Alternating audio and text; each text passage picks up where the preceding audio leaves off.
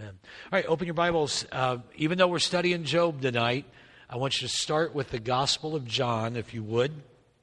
Turn to John 5 and Luke 24. John 5 and Luke 24. And uh, it will make sense in a few minutes why we're starting there, and then we will go uh, to the book of Job and we'll spend the rest of the evening uh, in Job. We will not get through this lesson tonight. I don't know exactly how far we'll go, but we will um, probably finish it next week, so it'll probably be two weeks on Job.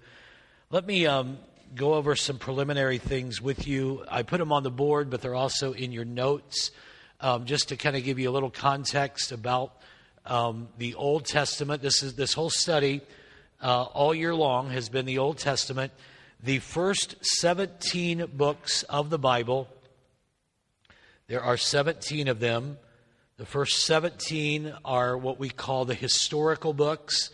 And the, these are the books that begin with Genesis, the Pentateuch, first five books of the Bible, and go all the way through uh, the book of Esther. We just finished that last week. So it's Genesis through Esther. Those are the historical books. So that's one bookend of the Old Testament. You have the historical books. On the other end of the Old Testament, or the other bookend, is the prophetic books that we will get to here in a few weeks beginning with Isaiah. And so you have the major prophets Isaiah, Jeremiah, Lamentations is written by Jeremiah, Ezekiel, and Daniel. And then you have the minor prophets, 12 of them, which would be uh, Hosea through Malachi. So there are 17 prophetic books, Isaiah through Malachi. So the other bookend of the Old Testament is are, are the prophetic books. Sandwiched in between are five little books that we call the poetic books or the books of wisdom. These are Job, um, Psalms, Proverbs, Ecclesiastes, and the song, I like to say the Song of Songs. That's really a better translation. We'll talk about that when we get there. Um, we often refer to it as the Song of Solomon, uh, but it's really more accurately called the Song of Songs. So we will talk about the, the, this, these next, I don't know, four weeks, maybe five weeks. We are going to focus in on the poetic books or the wisdom books, Job through the Song of Songs. So let me give you a little bit.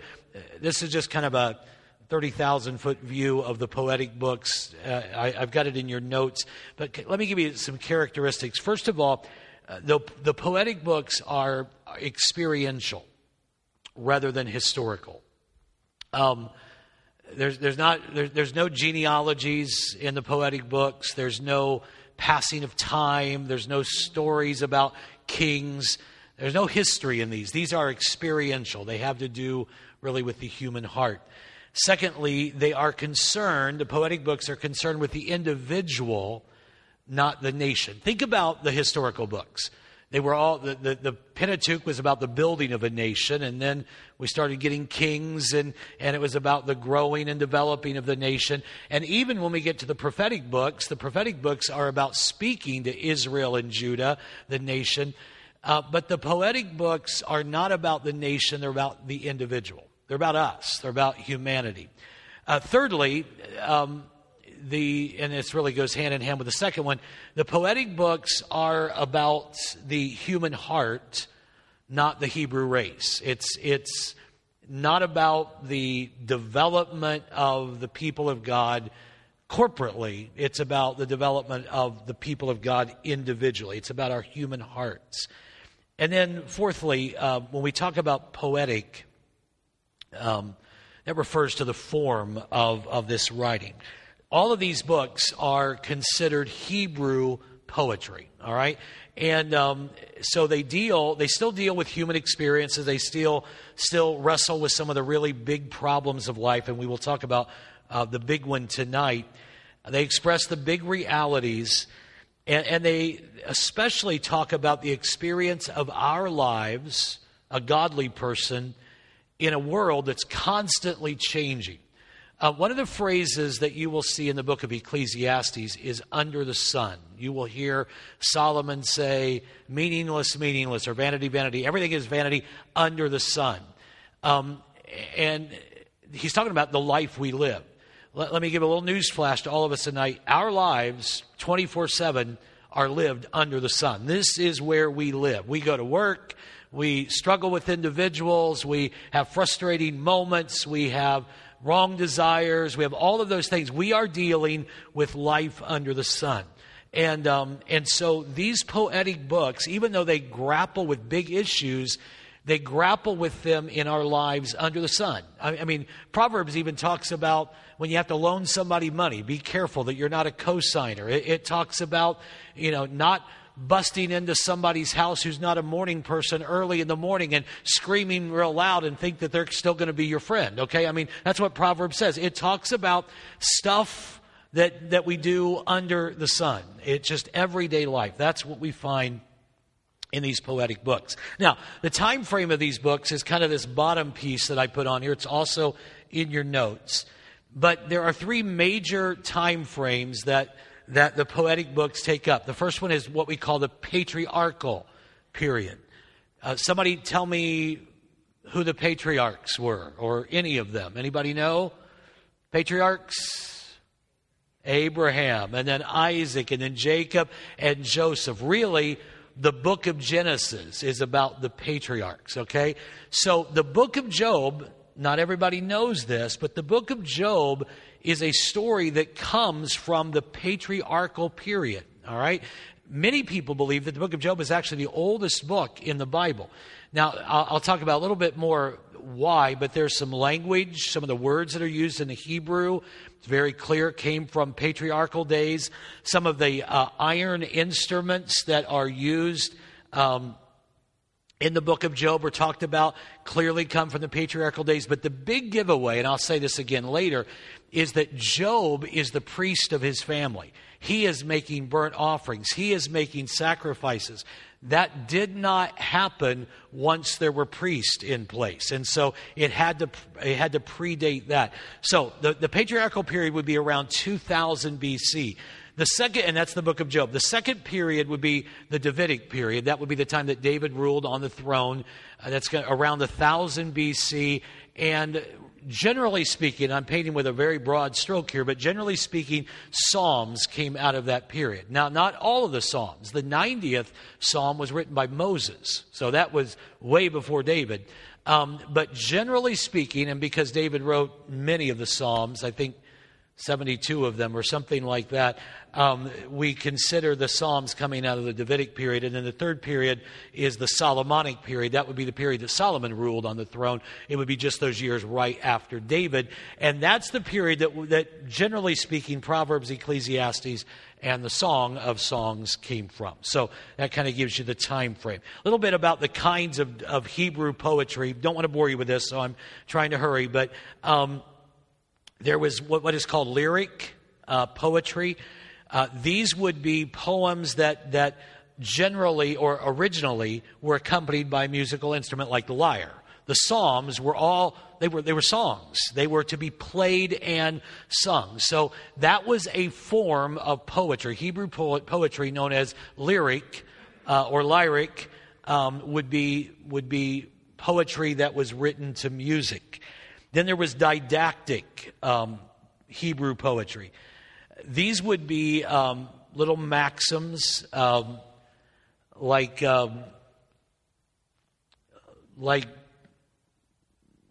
better to have a lot or have a little, just a morsel of bread with people that get along, than a feast with a bunch of people that are arguing. Okay, that's a paraphrase of the. That's a that's a little maxim. That's called didactic poetry. Little short, pithy statements. We'll talk about some of them. Some of them are pretty funny in the book of Proverbs. Um, those would be didactic poetry as well. And these, these little pithy proverbs are used to communicate basic life principles. You will basically find um, didactic poetry in Proverbs and Ecclesiastes. And then the, the third is, is drama or dramatic poetry and that's just narrative, it's story, it's dialogue. Um, that was a form of Hebrew poetry. The book of Job, it's a story, would be considered uh, dramatic poetry. The Song of, Sol- Song of Songs would also be considered that as well. So it's dialogue that's communicating a message. Now, let me give you this neat little outline. It's, it's in your notes, but I like this because it, it it kind of helps us just very quickly sink our teeth into these five books. Job teaches us how to suffer. I'm sure you all, all want to know how to suffer, right? So, so Job teaches us how to suffer. Uh, Psalms teaches us how to pray. Proverbs teaches us how to act. Ecclesiastes, Ecclesiastes teaches us how to enjoy. And the Song of Songs teaches us how to love. So it's kind of a, again, broad stroke, but at least gives us some sense of these books. Now, um, look at John 5:39. I want to I want to kind of go a different direction and before I read these scriptures, there are those today that suggest that we should that New Testament Christians, 21st century Christians do not need to bother themselves with the Old Testament. That it is unnecessary, it's out of date, it's irrelevant. Um, one of the probably most popular individuals who's done that, although he has uh, backed it up a little bit, and that was a wise move, would have been Andy Stanley. Andy Stanley's a great teacher, uh, very charismatic, has a great personality. Um, he wrote a book that got him in some trouble in evangelical circles and basically said he was misunderstood and, and not judging his heart. But he was interpreted to say we just need to leave the Old Testament alone and only preach the New Testament. Now, that is uh, that's problematic. And one of the reasons is John 5:39. Look at the, this is the words of Jesus. These are the words of Jesus. He says, "Search the scriptures." Word scriptures always in the Greek is graphe, and it always refers to the Old Testament. There was no when Jesus said that, there was no New Testament. Search the scriptures, the graphe, for in them you think you have eternal life these are they, the Old Testament scriptures, that testify of me. Jesus said, Search the scriptures because they talk about me. So if the Old Testament talks about Jesus, it's not irrelevant. We should not leave it alone. Look in Luke chapter 24. This is um, Resurrection Day. Jesus has resurrected. He is walking on the road to Emmaus. He comes up to two disciples of Jesus that don't recognize him. Um, they're still bemoaning the fact that the one that they had thought was going to be their Messiah was dead, and there's this rumor that he's resurrected. They don't, their eyes aren't open to it being Jesus. And in verse 27 of Luke 24, the Bible says, and beginning at Moses, what would Moses be? It would be the first five books of the Bible. He wrote them.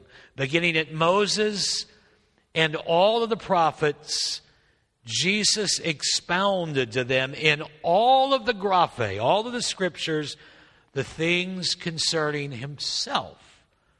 All of the scriptures. He, he took them, he took them, it was an Old Testament survey class. He did a lot faster than we've done it. He did it in one walk on Resurrection Day, and we've taken months to do it. But he took them through the Old Testament and showed them the scriptures concerning himself. Then, if you will go down to verse 44 of Luke 24, then he said to them, These are the words which I spoke to you while I was still with you, that all things must be fulfilled which were written in the law of Moses and the prophets, look at this, and the Psalms concerning me. So Jesus said, the Old Testament talks about me. And so, again, my point is, even in these poetic books, Job, Psalms, Proverbs, Ecclesiastes, Song of Solomon, they have something to say to us today because in some way they point us to Jesus. Now, let me, let me just pause for a moment and say, um, when Peter writes in the New Testament, he makes it clear that the Old Testament writers didn't fully understand who they were talking about. They were writing under the inspiration of the Holy Spirit, and they knew that it was for a time that was coming down the road, but they did not fully grasp who it was. In other words, Moses didn't know that Jesus was going to come as a baby in Bethlehem. He didn't have that revelation. We're going to look at Job. Job did not understand that there was a Christ that was coming that would look like Jesus and be crucified on a cross. They did not have full revelation.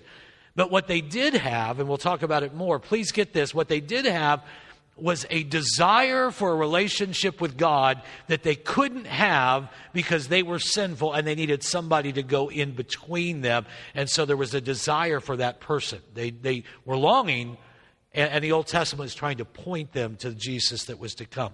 I, I put this quote in your notes. Norman Geisler says, Whereas the foundation laid for Christ is in the law, and the preparation for Christ is in the books of history the books of poetry, which we're looking at, reveal the aspiration for Christ. They're aspiring to Him in the hearts of the people. They aspired to a life fulfilled in Christ in both an explicit and implicit way, both consciously and unconsciously. Let, let me make this real simple. In other words, David, when he wrote the Psalms, did not know everything about Jesus that we know about Jesus. He didn't even know his name would be Jesus. But David woke up every morning longing to be close to God and knowing that it was going to take something else, knowing that it was going to take someone to stand between him and a holy God. Every time the priest would, on the Day of Atonement, make atonement for the sins. The people knew there was a day coming when they were going to be able to get closer to God. They were aspiring to that. And we'll hear in Job's writings, or not his writings, but in his story, his words, there was a longing, an aspiration for Christ. So, that said, let me say a couple of other things, and then we're going to get right to the book of Job. Um, Job and Psalms, um, let me erase this just to draw this. It's not real profound, but let me show you anyway. Um, I want you to kind of see the directions that these books take. Job and Psalms really are vertical in their focus. In other words, uh, let me see how I wrote it here. Um, it is humanity's appeal to God for assistance and wisdom. Job is Job is talking to God, and and uh, he talked a little too much to God, and he kind of gets rebuked at the end. The Psalms are the psalmists are always talking to God; they're praying. So Job and Psalms are kind of upward um, in their in their direction. Proverbs, Ecclesiastes, and the Song of Songs are God's appeal to humanity for wise and righteous living. So, Proverbs, Ecclesiastes, and the Song of Songs are really downward. God is calling people to a life of righteousness. And so they're, they're kind of these five books, two of them kind of are upward moving, and three of them are the other direction. Now, let me get to the real uh, punchline of our study tonight. This is the subject matter, and I want you to learn this tonight. This is really pretty important. Um, this is our subject matter tonight. The book of Job, and it will be next week as well, addresses the issue or the debate of the problem of suffering. That word is theodicy. I'll talk about it in a minute. Um, how many have ever tried to witness to somebody and had them say, I have a hard time believing in a God or the God of love when really bad things happen to really good people? Anybody ever had anybody say that? Anybody, you don't have to raise your hand. Anybody ever thought it or said it yourself? I mean, if we're all honest, we struggle with that. How in the world can really bad things happen to really good people who have served God all their life? I mean, that's that's a question that's, that's, a question that's always been asked. Um, this word in the Greek is theo. Theo is, theos is the word for God in the Greek. And this comes from the Greek word decay. Um, and it means um, trial or judgment. So, this is the word that theologians use when they talk about the question of suffering. Why does a good, holy, righteous God allow good people to suffer? Why do planes crash? Why are babies born deformed? Why does the mother carry a baby for nine months and it's stillborn? Um, why does a 22 year old with a child or a 27 year old with three children die of cancer? Those are the kinds of questions that, that we ask, and we all ask them. Humanity asks them. It's the question of suffering, and um, it's called a theodicy. Um, and that's really that's really at the core of the book of Job. Now, before we go there, I want to back up for just a second and talk about this whole Christ in the book of Job thing. Is Christ seen in the book of Job? And, and my argument is that there is an aspiration or an anticipation of Christ, even though not a full revelation. Um, and when we get to the end of this lesson, it'll be next week probably. The end of this lesson, I'll talk about this very thing. This will be where we land, but I also want to use it in the introduction. Um, it's unusual to quote yourself, but I am quoting myself here in these notes in, in the in the book that I wrote for a class for poetic books. I, I wrote this: It would be misleading to suggest that Job had an awareness of the coming of Christ and that his words were somehow prophetic. It wasn't prophesying. It is more accurate to say that Job reflects the anticipation of every human, one that stirs an innate hunger for a relationship with God, and one that finds its final and full revelation in the person of Jesus Christ, not unveiled until the opening chapters of the New Testament. In other words, what Job was longing for wasn't prophetic and he wasn't seeing it. It was just what every human heart felt. I need somebody. Um, he will, in one place, we'll talk about it next week. He says, Oh, that there would be someone to stand between me and God. That's anticipation. So that's, that's, what, that's how Christ is revealed. Not, not because Job says, let me tell you about Jesus that's to come. That doesn't happen.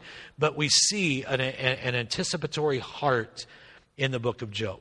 Now, the book of Job um, has been long praised, even by ungodly people, as a masterpiece of literature. Um, Victor Hugo, an atheist who wrote The Hunchback of Notre Dame, said, Tomorrow, if all literature was to be destroyed and it was left to me to retain one work only, I would save the book of Job. Um, Lord, Lord Alfred Tennyson said, The greatest poem, speaking of Job, whether of ancient or modern literature, and Daniel Webster said, The book of Job, taken as a mere work of literary genius, is one of the most wonderful productions of any age or any language. But What is it about the book that prompts such praise? Especially a book that a lot of Christians, ah, I don't even want to read it because it's depressing and I don't understand it. Um, what is it about that book? And we're going to dig in over the next um, week and a half now. Let me just give you a few more uh, introductory remarks and then we're going to deal with some lessons. Who is the author? Um, we're not sure. Jewish tradition said it was Moses, uh, but there's a whole lot of other suggestions. Some people think Job wrote it. Um, some think Elihu, which was one of the characters in the book of Job. Uh, some people think Solomon wrote it, some Isaiah, Hezekiah, Baruch, which was the scribe of Jeremiah. Um, what we do know with absolute certainty, it was a Hebrew, a loyal Hebrew, who did not believe the, um, the uh, underlying theology of the day. The underlying theology of the day was that um, if you were bad off or if you were suffering, it was because of sin. Always. That was that that time frame. You just it, it, you just believed it. If if somebody's sick, it's because always they sin. Whoever wrote the book of Job clearly did not believe that, and we will unpack that a little bit further. Um, the book of Job is often misunderstood and misused, but as I mentioned, evidence does point to a patriarchal author. There is no mention of the law. And um, I've already mentioned that Job served as the family priest, which would make it predate the priest. And again, one more time, it deals with the ever present issue of human suffering and teaches humanity how to suffer. But here's, the, here's why a lot of people don't like to read it but it never really answers the question why. And I am guessing that if we're all honest, we would like to have that question answered. Why did this happen? Why'd that happen?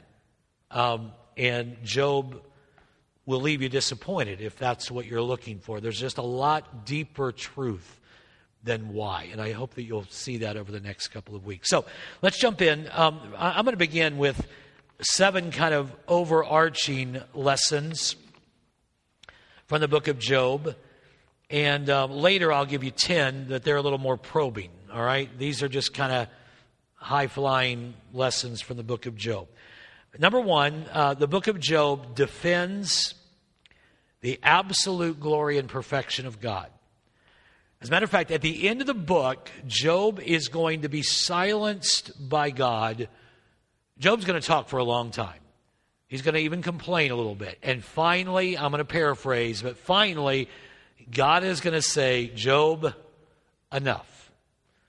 You stand there, you be quiet, and I'm going to talk.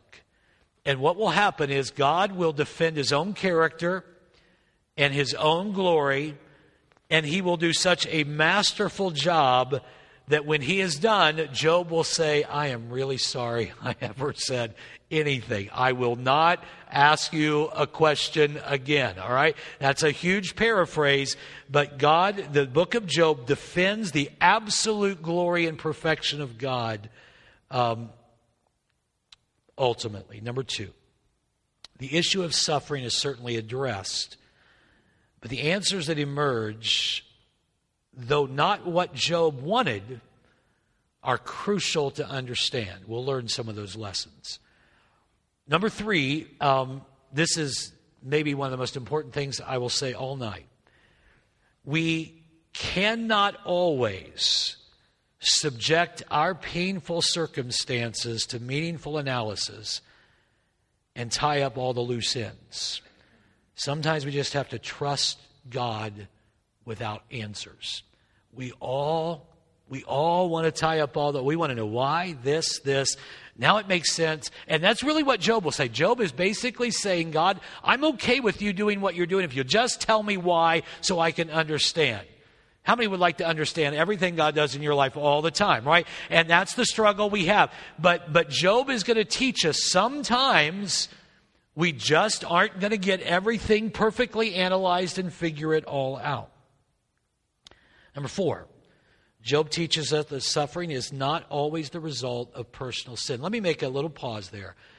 All suffering is a result of sin initially. All right? So that's why I use the word personal. We are in a fallen world because Adam and Eve sinned. So you can make the case and you can argue with me, well, it is because of sin. Yes, it is. It's because of Adam and Eve's sin. But your suffering and my suffering is not necessarily correlated to my sin or your sin. All right?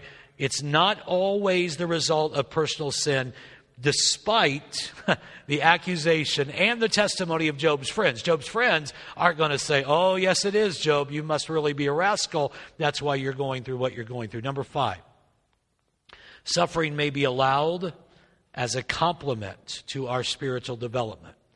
Doesn't that give you the warm fuzzies, right? God will allow suffering to complement our spiritual development. Now, the New Testament says that. Don't think it's strange, the fiery trial, which is to try you as though some strange thing has happened to you, but count it as joy because it tries your faith, which is more precious than gold. All right? So that's what the Bible, the New Testament says it. God uses suffering to complement our spiritual development. God allowed suffering to prove to Satan what kind of man Job was. Number six, there is a beautiful portrait of patience that is painted. Really interesting word in the Greek uh, for patience is hupomone. Um, and it means endurance under the weight of struggle or pain or sorrow. It, it, it's we think of patience as I'll just wait. No, patience is Hebrews 12 says, "Let us run with patience." Okay, we think patience is standing still. That's not what the writer of Hebrews said. Let us run with hupomone, run with endurance, even though we're being weighted down with trial and difficulty. So eh, there's this beautiful portrait of patience that's painted here. Patience isn't que sera, sera, whatever it will be. I'll just sit here and see what God does. Patience is moving forward in, but enduring the trial. And there's this beautiful portrait of patience that is seen in Job. And finally, it prepares the way for Christ. There's great anticipation that's seen. Job chapter 1. Let's start into the story, and it begins with the prosperity and the piety of Job. Verse 1 There was a man in the land of Uz whose name was Job. Job, not Job, Job. Um, uh, and that man was blameless and upright, and one who feared God and shunned evil. Seven sons, three daughters were born to him. His possessions were 7,000 sheep, 3,000 camels, 500 yoke of oxen, 500 female donkeys, a very large household so that this man was the greatest of all the people of the East. His sons would go and feast in their houses, each on his appointed day, and would send and invite their three sisters to eat and drink with them. So it was when the days of feasting had run their course that Job would, look at this, that Job would send and sanctify them. He would rise early in the morning and offer burnt offerings according to the number of them all. For Job said, It may be that my sons have sinned and cursed God in their hearts. Thus Job did regularly. That's a part of Job we often skip over. Do you see how devout and pious he was? He, he um, preemptively offered sacrifices for his family in case they had sinned. He, was, he wanted to sanct, he wanted to protect them. What a, what a good father. He's praying for them. He's offering sacrifices for them. He's covering his children. That's, and he's prosperous and he's spiritually pious. This is a good man, this man Job. As a matter of fact, he was so good that God had great thoughts of him. Look at verse 6. There was a day when the sons of God uh, just simply means angelic beings, and we know that Satan used to be an angel, um, came to present themselves before the Lord, and Satan came among them. And the Lord said to Satan, From where do you come? And Satan answered Lord and said, I from going to and fro on the earth and from walking back and forth on it. And the Lord said to Satan, Have you considered my servant Job? That there is none like him on the earth, a blameless and upright man, one who fears God and shuns evil. Now, let me say something here. What a, what a privilege to be the guy that God chooses to say to Satan, Look at this guy. Now, that's the good side. what a bummer to be the guy that God chose because he got whacked upside the head after that because, you know, Satan started accusing him. But the point is, Job was a very pious, godly man, and God had high thoughts of him. So Satan challenged him in verse 9. Satan answered the Lord and said, Does Job fear God for nothing? You put a hedge around him. He's on easy street uh, around his household, around all that he has on every side. You have blessed the work of his hands, and his possessions have increased in the land. But now stretch out your hand and touch all that he has, and he will surely curse you to your face. And the Lord said to Satan, Behold, all that he has is in your power, only do not lay a hand on his person. So Satan went out from the presence of the Lord. So Satan um, said, God, I, I know he's a good man, but he's a good man because he didn't have any problems. He's never had a tough day in his life. You've protected him and you've prospered him. That's the reason he's serving you. You, you take that away from him, and he's not going to serve you any longer. And God said, um, You can touch, you can take anything he has, just don't touch his person. And so he did that. Verse 13. There was a day when his sons and daughters were eating and drinking in their oldest brother's house, and a messenger came to Job and said, The oxen were plowing and the donkeys feeding beside them. And when the Sabaeans raided them and took them away, indeed, they've killed the servants with the edge of the sword, and I'm the only one escaped to tell you. While he was still speaking, another one came and said, The fire of God fell from heaven and burned up the sheep and the servants and consumed them, and I'm the only one escaped to tell you. Verse 17, while he's still speaking, another also came and said, The Chaldeans had three bands. They raided camels, took them away and they killed the servants with the edge of the sword, and I alone have escaped to tell you. And while he was still speaking, so the fourth servant comes and says, Your sons and daughters were eating and drinking wine in their oldest brother's house, and suddenly a great wind came from across the wilderness and struck the, the four corners of the house, and it fell on the young people, and they're dead. And I alone have escaped to tell you. So in one day, he loses everything servants, cattle, children, family. And uh, look at his response, verse 20. Job arose and he tore his robe, shaved his head, and he fell to the ground, and he, and he worshiped.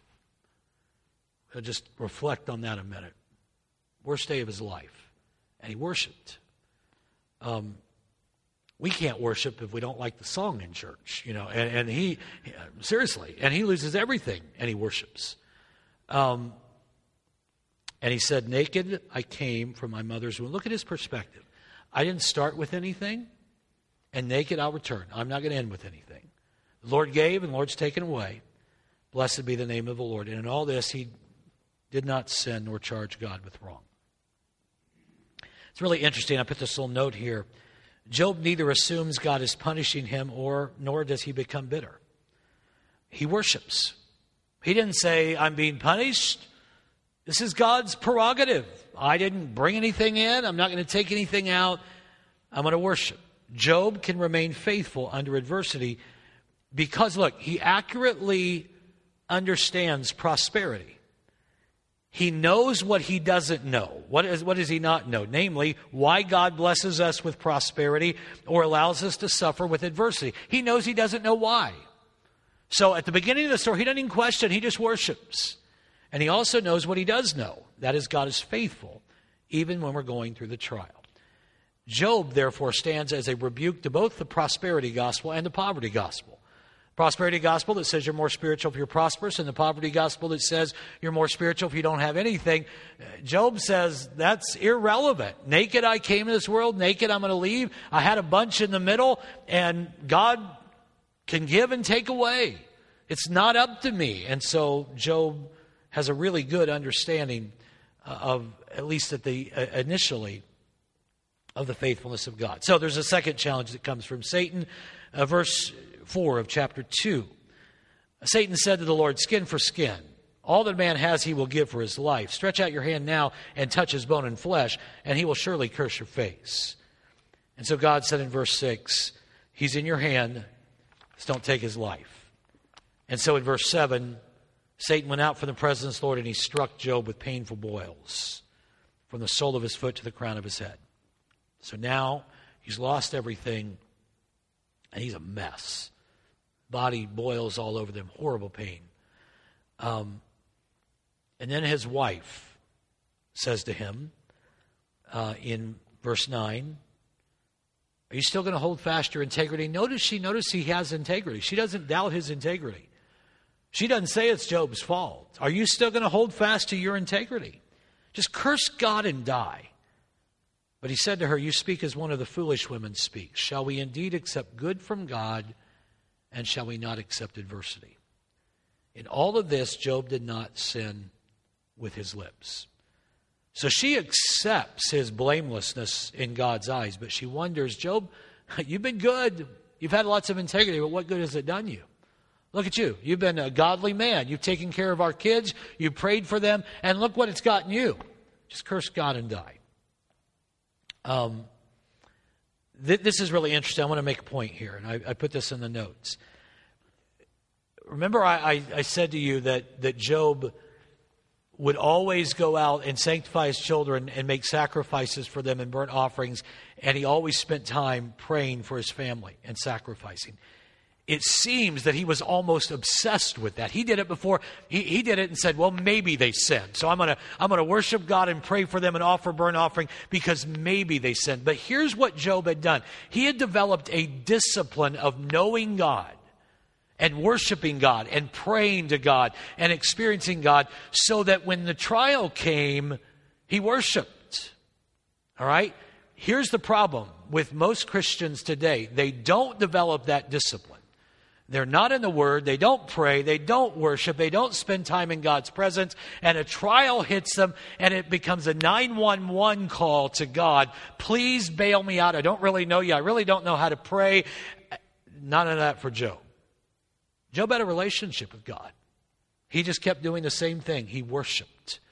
Um, one of the reasons we struggle so much, and, and, and I've pastored now for 34 years, and I have seen Um, I remember a family specifically in Morocco that most unfaithful family until something hit their family. And when something hit their family, they'd come to church for 14 weeks in a row. And they would, Pastor, we're going to start coming and we're going to start tithing. We're going to start. And then when things kind of settled down, they were gone until the next crisis.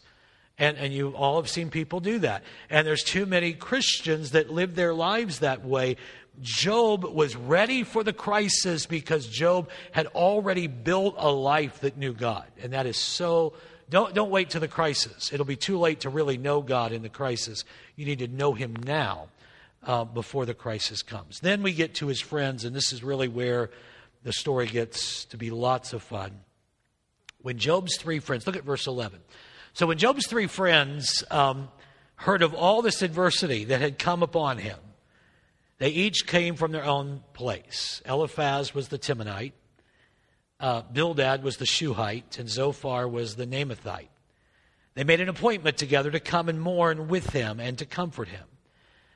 Verse 12 And when they raised their eyes from afar and they didn't recognize him, when that happened, they lifted their voices and wept. In other words, he was worse than they could have imagined. Boils consuming his body. They saw him and they couldn't even recognize him, and they wept. And they tore each one tore his robe and they put dust on their head toward heaven. And they sat down with him on the ground for seven days and seven nights, and no one spoke a word to him, for they saw that his grief was very great. Seven days they just sat there with Job. Now, I, I don't mean this to be funny, and I'm not. It's not original with me, but as we'll find out in the story, the best advice they gave Job was when they weren't saying anything at all. All right? That once they started opening their mouths, it, it went downhill in a hurry. But for a week, they sat there with Job and they said nothing. So now what follows, and this is going to be the rest of the lesson basically.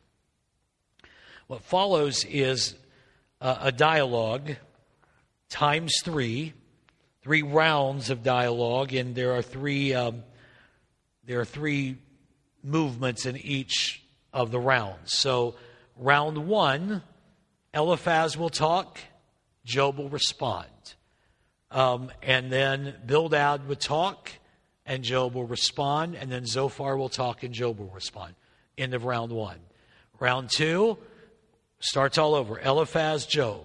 Bildad, Job. Zophar, Job. Round two will be over. Round three, Eliphaz, Job, Bildad, Job, and then Zophar will say, I think we've all talked enough. And he doesn't talk in the third round at all. So he just, he uh, gives his, yields his time to the congressman from Temanite or whatever. I don't know. But he doesn't talk the third round, all right? So he shuts up. And then there's another little speech at the end, the, the Elihu speech. And then there's God's speech. That's the big one. And, and then there's the epilogue. But now let's jump into the story and, and, a couple of lessons, probably all we'll get to tonight, because um, I'll probably linger on this first one a little bit. Number one, this, this may be the most important lesson um, out of the entire book of Job. Because his friends have no reference for theology that doesn't fit their little box, their paradigm, they cannot understand the mystery of suffering, and so they blame Job for committing evil. All right? Um, I'll probably talk about this at the beginning and the end, but it's a problem when we think that our understanding of God is it. That's as far as it goes. And when everything has to fit into our little paradigm, and then something happens outside of that and we try to shove it into our understanding, we get ourselves in trouble. And that's exactly what, especially when it comes to suffering. Let me show you some verses. Look at Job, um, Job 4, and look at verse 7. Job 4 and verse 7. This is Eliphaz. And he's talking to Job. Remember now, whoever punished who was innocent? Or where were the upright ever cut off? Even as I have seen, Eliphaz says, those who plow iniquity and sow trouble reap the same. By the blast of God they perish, and by the breath of his anger they are consumed. Let, let me just, just take that first phrase. Eliphaz says, Job, have you ever seen any innocent person perish? Have you ever seen somebody who didn't do something wrong be sick? I, I mean, obviously, Job, obviously, everybody knows you've ticked God off. He's angry with you and he is punishing you. That's the advice. How many don't want a friend like that when you're sick? Okay, that's what Eliphaz said. It's right there in the book. Job, this is, this is all happening because of you. Because that's all he knew. That was his only theology. Somebody's hurting, suffering, it must be because they sinned. Enter Bildad, chapter 8 and verse 20. Chapter 8 and verse 20. Um, Behold, Bildad says to Job, God won't cast away the blameless, and he won't uphold evildoers. Okay, so let's just stop there. Sitting there, boils all over him, and he's lost everything. What do you think Bildad is saying? Who is the evildoer? It's Job. Obviously, he's not, you're not blameless, Job, or God would not have cast you away. I hate to tell you this, buddy, I'm your friend, but man, it's obviously something you did wrong. Verse 21, he will yet, uh, actually, we'll just stop at verse 20. Go to chapter 11. And now the third friend. They're all alike. Verse 14. 11:14. This is uh, Zophar. Um, he says to Job, "If iniquity were in your hand, sin was in your hand, and you put it far away, and you wouldn't let wickedness dwell in your tents, then surely you could lift up your face without spot." Yes, you could be steadfast and not fear, because you would forget your misery and remember it as waters that had passed away. Uh, Job, if you would get rid of that wickedness in your hand, and you would get rid of the sin in your tent, you could lift up your face without spot. You didn't have any more boils, you wouldn't have any more sickness. Job, this is because of you. Okay, that's that was their paradigm. That was what they thought. This is the theology. You look back at your notes again. This is what we call divine retribution. That means God pays you back for what you do wrong. How many are glad God doesn't always pay us back for everything we've done wrong, all right? In fact, the Bible says, the psalmist says, Thank you because you don't repay us as we deserve.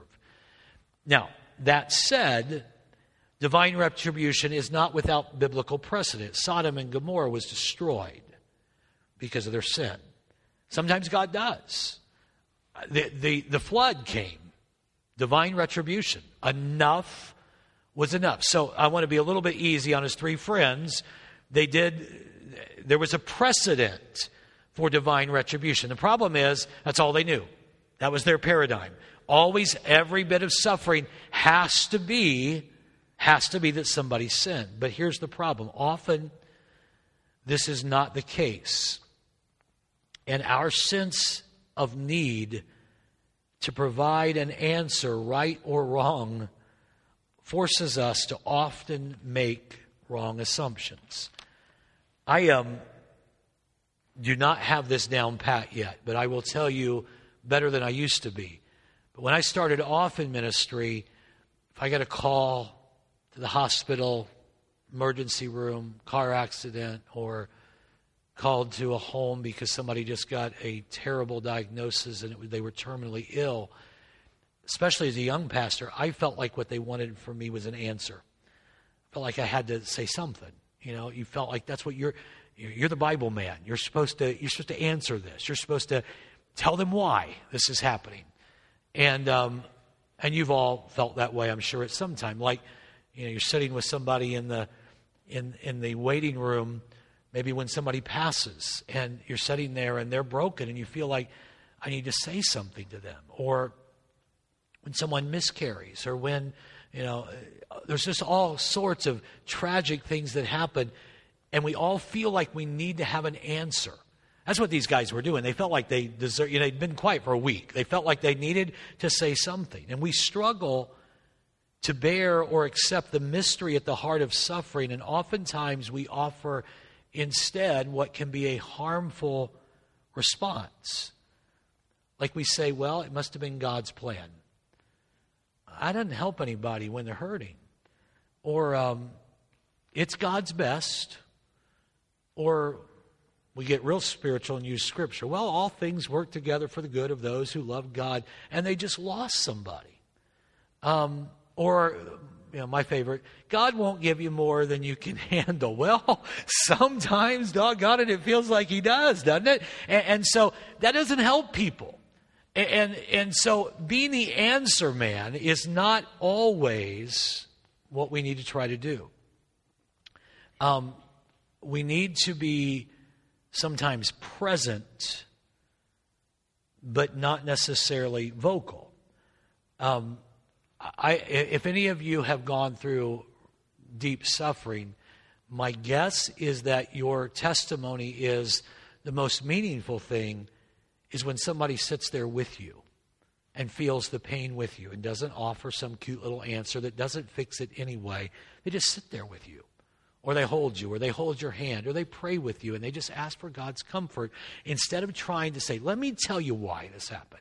People don't really need a why. They just need to sense the comfort and, and peace of God. I, I, said this this morning. It's not in my notes, and I, I hope I don't offend anyone, but um, I think that the whole hyper faith movement, the um, the name it, claim it, the uh, that that whole movement came as a result of feeling like we need to give an answer to people. And so here's what we do um, we give them the answer that if you pray the right prayer and your life gets clean enough and you have enough faith, they will be healed. That becomes very easy for the person saying it because if you don't get your healing, it's not my fault. And we don't want to blame God for sure. So it just is, you evidently didn't get rid of your sin, or you didn't pray right, or you didn't have enough faith. So it's all on you. The problem with that is if it's all on you, it's not on God, and you're God instead of God. There's a whole lot of there's a theological mess that happens when you go there. But but I feel like that movement came eh, because there was this need to explain.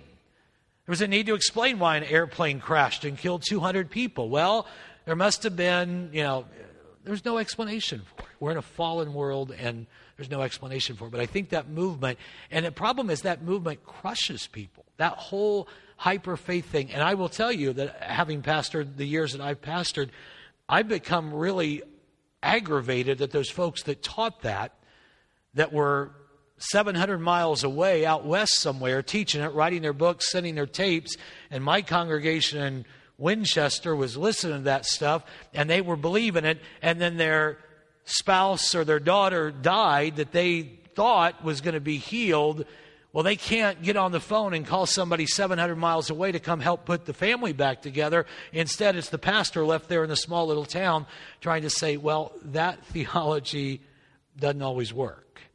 Sometimes we don't understand God, but we do know God is faithful, God is trustworthy, and God is comforting.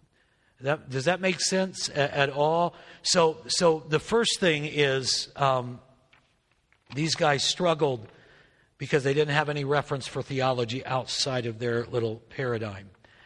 Um, number two, and I may stop here, I might give you the third one. Um, number two, they assume that to experience calamity means that one has abandoned God. Look at uh, chapter 8 and verse 5. Chapter 8 and verse 5.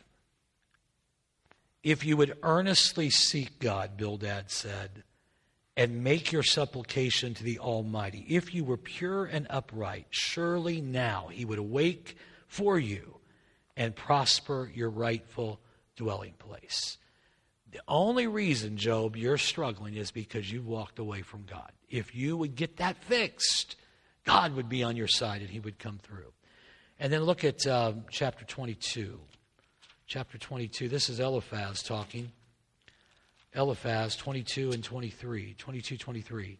Um, If you return to the Almighty, you will be built up. You will remove iniquity far from your tents. What's the assumption? Job, you have abandoned the Almighty you would return to him. So, again, what's going on here is they are assuming that if a person experiences calamity, they must have abandoned God. That's not always the case. It was Job had not abandoned God. But, and again, we do that to people. We judge people. Oh, if they're going through that, they must have, you know, something must have gone wrong in their spiritual life. Not always. Um, let me give you number three, and then I, I am going to quit. We'll be done early. I don't want to get too far out ahead of the morning group. They're bigger talkers than you all. The morning group talked a lot this morning and drug it out. So I stopped at two this morning, but I'll go ahead and do one more. But if we get out too far ahead, we'll have to let you out at 7.30 next week unless you come with lots of things to say so um, number three feeling forced to choose between defending god or blaming job and by the way that's a self-imposed choice they ramp up their hostility toward god let, let me show you um, Look at um, chapter 20 and verse 4. This is Zophar. Chapter 20 and verse 4. Um, Do you not know this of old, since man was placed on the earth, that the triumphing of the wicked is short, and the joy of the hypocrite is but for a moment? Though his haughtiness mounts up to the heavens and his head reaches to the clouds, yet he will perish forever like his own refuse. Those who have seen him will say, Where is he? Will fly away like a dream and not be found. Yes, he will be chased away like a vision in the night. The eye that saw him will see him no more, nor will his place behold him anymore. His children will seek the favor of the poor. His hands will restore his wealth. His bones are full of youthful vigor, but it will lie down with him in the dust. Though evil is sweet in his mouth and he hides it under his tongue, though he spares it and does not forsake it, but still keeps it in his mouth, yet his food is in his stomach, turns sour, becomes cobra venom within him. He swallows down riches and vomits them up again. God God cast them out of his belly. He will suck the poison of cobras. The viper's tongue will slay him. He will not see the streams, the rivers flowing with honey and cream. He will store that for which he labored and will not swallow it down. From the proceeds of business, he will not get enjoyment, for he has oppressed and forsaken the poor. He has violently seized a house which he did not build. Because he knows no quietness in his heart, he will not save anything he desires. How would you like to have a friend who said those kind of things to you? In other words, Job, this couldn't be that God did this. So I've got two choices. That and it's it's self-imposed choice, but he said I got two choices. Either we put this on God, but a good God couldn't let this happen. That was his mindset. Or it has to be your fault. And so when faced with that choice, he just ramps up the rhetoric and he goes after Job and really lays Job. As a matter of fact, these accusations of Job will get stronger as the book goes on. His friends get more, they attack him even more because they're forced to say either God did this or you did something wrong. And it is really hard, even for everyone sitting in this room, even tonight, and for me to say, God did that right? I mean, that's hard to say. And, yet, what other choices do you have? Either God did it or it's our fault.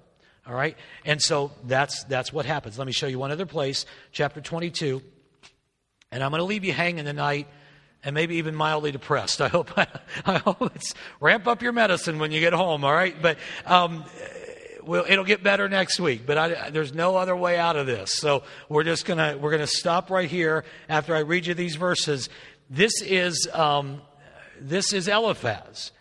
Again, faced with the choice of either blaming God or blaming Job, um, he says, Is not your wickedness great and your iniquity without. Now, earlier it was just kind of mild, maybe you've forsaken God. Now, your wickedness is great and your iniquity is without. And this is a guy that God said, Hey, Satan, look at him. He is blameless and upright. And his friend says, because his friend can't figure out why in the world he's sick, so it has to be Job's fault.